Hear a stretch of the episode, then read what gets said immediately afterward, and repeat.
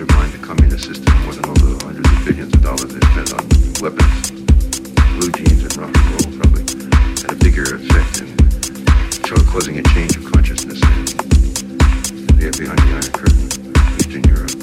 And amazingly, that's the product of the rejected and condemned, the most lower caste of Americans, the blacks.